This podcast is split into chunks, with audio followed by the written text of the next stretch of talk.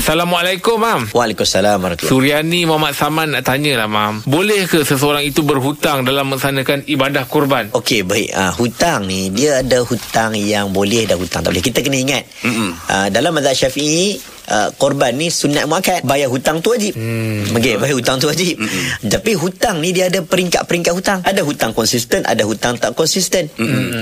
Ada hutang melibatkan hutang yang dijamin untuk kita boleh bayar lepas ni. Contoh hutang bank, rumah, kereta. Kan kita tahu kalau kita buat korban pun kita boleh bayar lepas ni hutang kereta dan hutang hutang rumah. Ada hutang yang memang kita tahu kalau aku buat korban, kawan kita aku tak boleh bayar hutang kau sebab aku nak buat korban. Yang tu tak boleh. Oh. Contohlah kawan kita kita hutang kawan kita seribu ringgit. Mm-hmm. Kawan kita duk minta tarikh bayar pun tak dah lepas. Dah tak langgar bayar bayar dah. lagi. Ha.